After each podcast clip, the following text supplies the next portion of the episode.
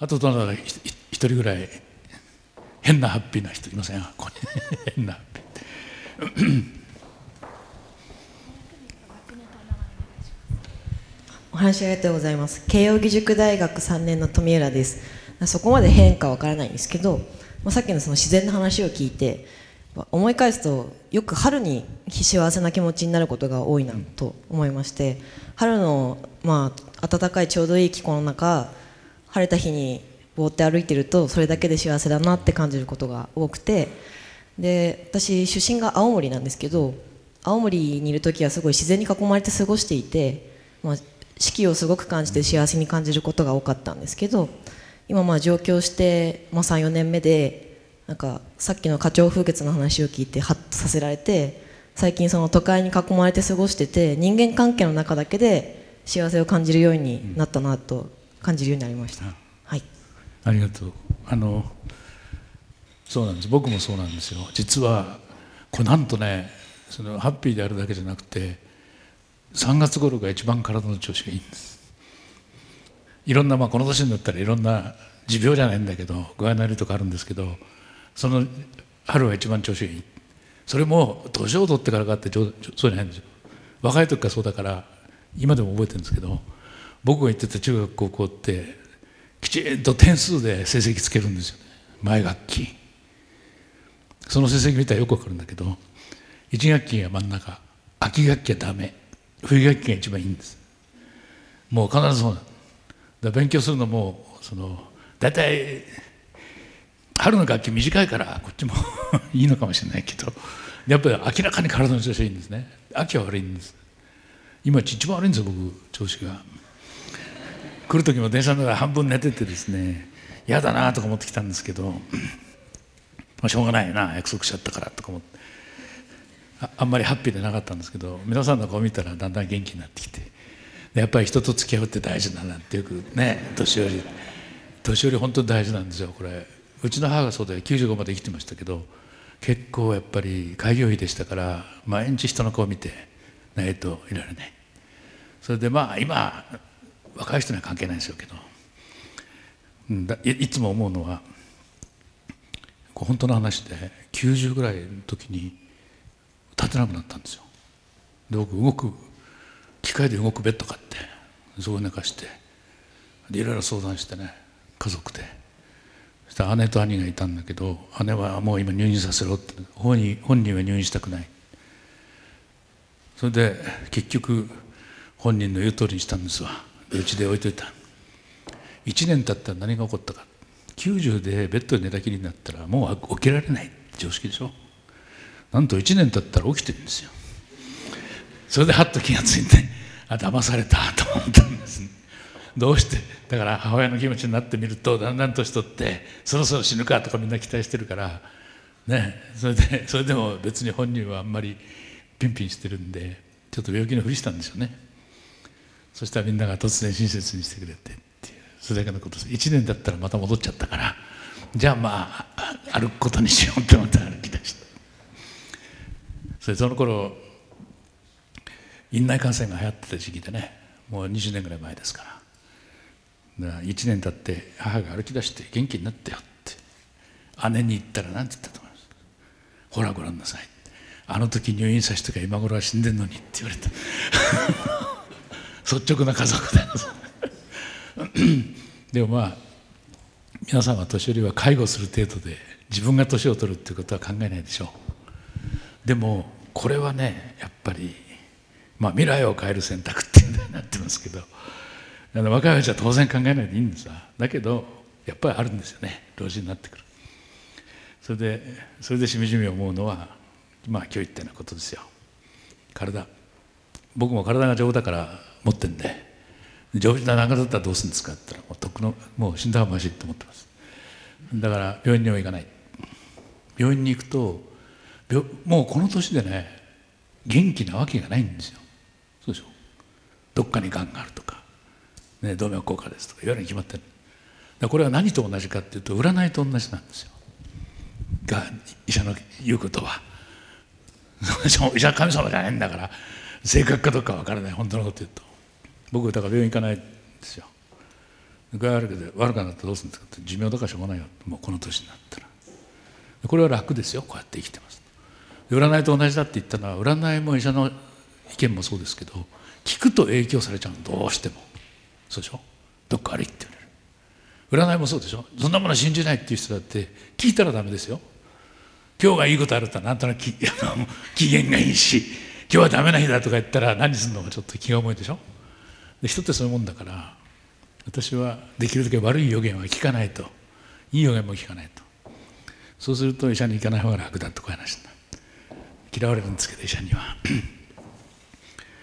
さて大体時間になっちゃいました。まあこれから皆さん本当に小さなことをするんでもひょっとすると自分が世界を変えちゃうかもしれないってことはどっかに置いといてくださいね。楽しいでしょそうすると人生。なこと起こらないに決まってんだろうっていうふうに思ってくるのが逆に言えば年を取ったっていうかまあ分別境になったっていうことですかね。と私は思いますけど。大体これで今日はお許しください。ありがとう。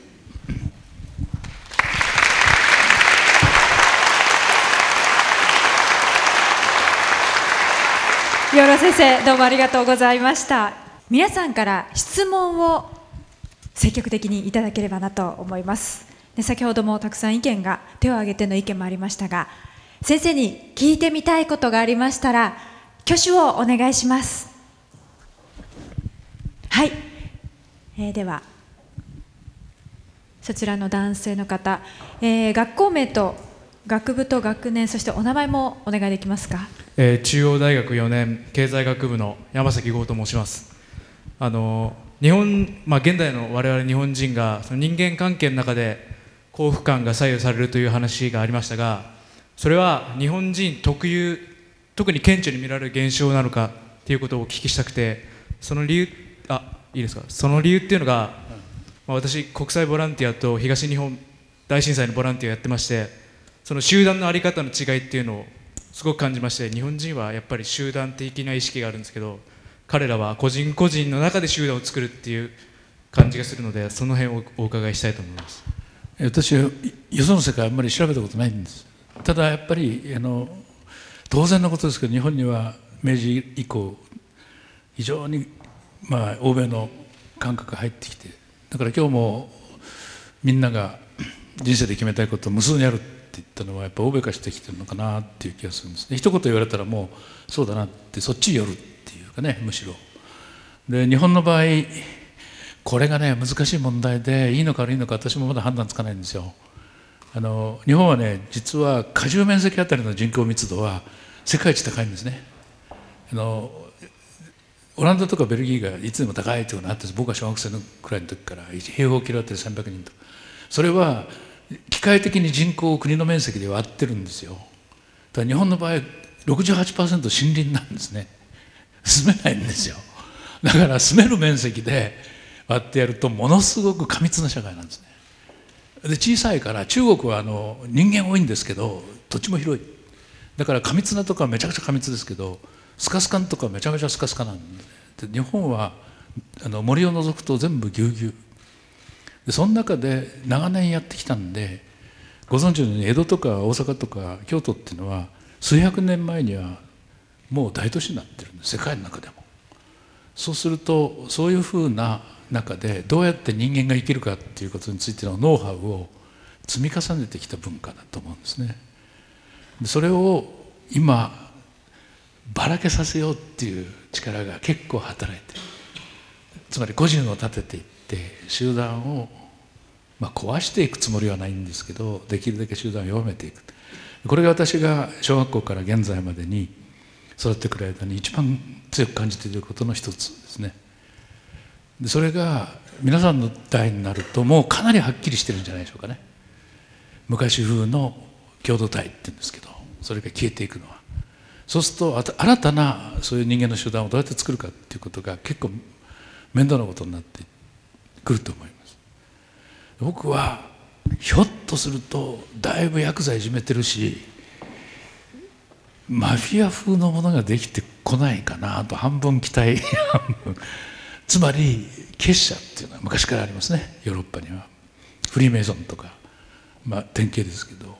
日本人の中にもああいうものがひょっとするとできてくるかしら。今まではそんな共同体で近所に住んでる人が団子になってたんですけど。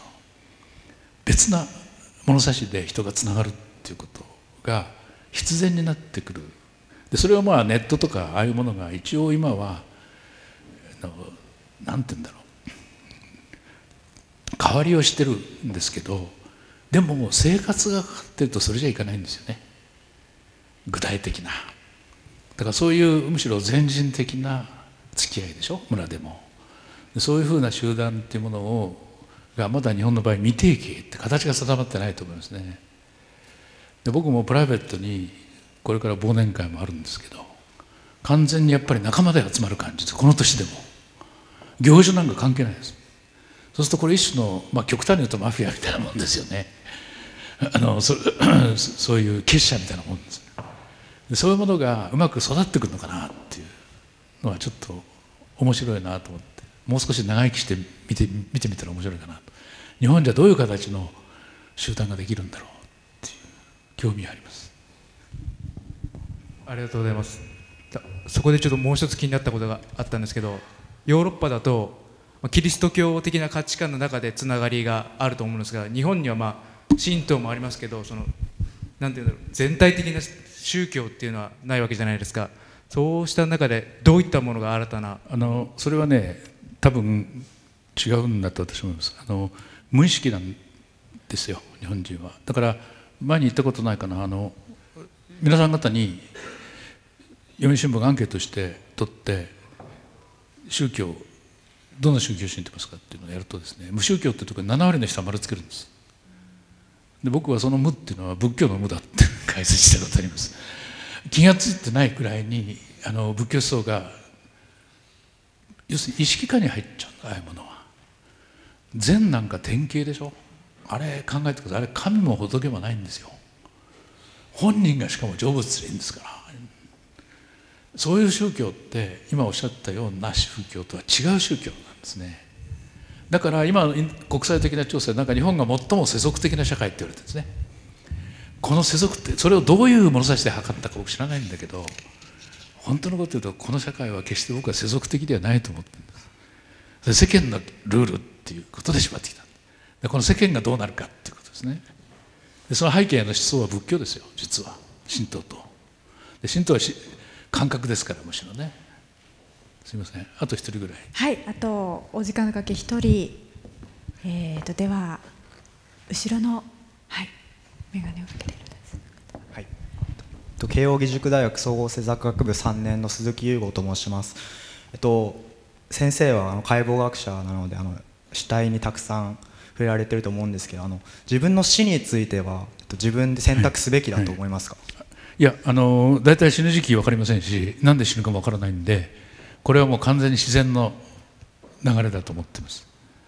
だからさっきも言いましたけど極端に言ったら検査もしないんですよ。死んだらしょうがないと。それでもう一つ若い方あんまり気が付かないと思いますけど死って自分の死じゃないんですよ。自分の死ってよく考えると論理的に意味がない。死んだ後だって俺死んだなって人いないでしょ。今夜寝て君の場合そうですけど寝てる間にくも膜下出血かなんかでそのまんま死んでたら全く分かんないでしょ？明日目覚めるつもりでいるわけでしょ？永久に。なんと死って若い人は自分の死だと思うこと多いんですけど自分の死は基本的にはない。私顔やってて一番思ったのは自分の死体がないなってこと。だってさどんな仕事でもそんなとんでもないことしてとか会話なんか言われるじゃないですか。ね。そしたらそういうことをするためには自分にまずやるのが一番いい言い訳でしょ。だけど会話だけはその言い訳が聞かない。自分やるわけいかないんですよ。客観的にもだから自分の死体っていうのはない。他人にとってしかない。じゃあ死って何かってこれはもうはっきりしてます。自分の親しい人です。親であり子供であり恋人であり友人そういう人が死んだら大変なショックです。赤の他人はどうかっていうと関係ない。死のうが生きようが知ったことじゃない。でしょ？だから面白いのはもう臨死体験であの川向こうに、ね、死んだおばさんが出てきて呼んでたとか死んだ姉さんが出てきてとか変な人が出てくるんですよ。ね、それ変じゃない。自分が身近に知っていた直接に知っている死人なんです。それが死なんですよ。あとは想像の産物だと思います。身近な人に死なれてみればそれはもう嫌って分かると思う。こんなに大きなものか。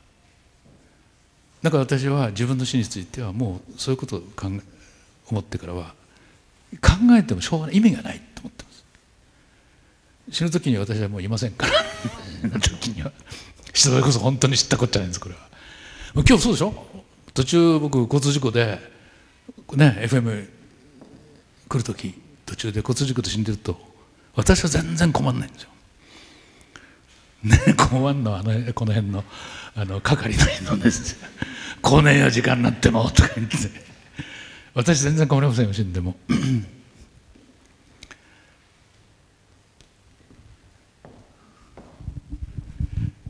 まあということで成仏。し ていや先生が今日ちゃんといらしてくださって本当に良かったです。えーということで以上で未来授業1時間目養老孟先生の講義を終了します。